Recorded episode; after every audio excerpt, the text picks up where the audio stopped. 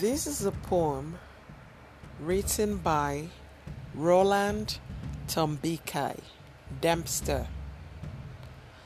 It is titled Africa's Plea.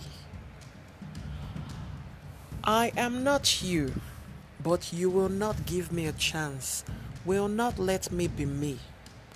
If I were you, but you know I am not you, yet you will not let me be me. You meddle, interfere in my affairs as if they were yours and you were me.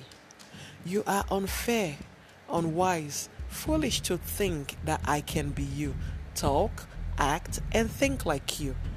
God made me me, He made you you. For God's sake, let me be me.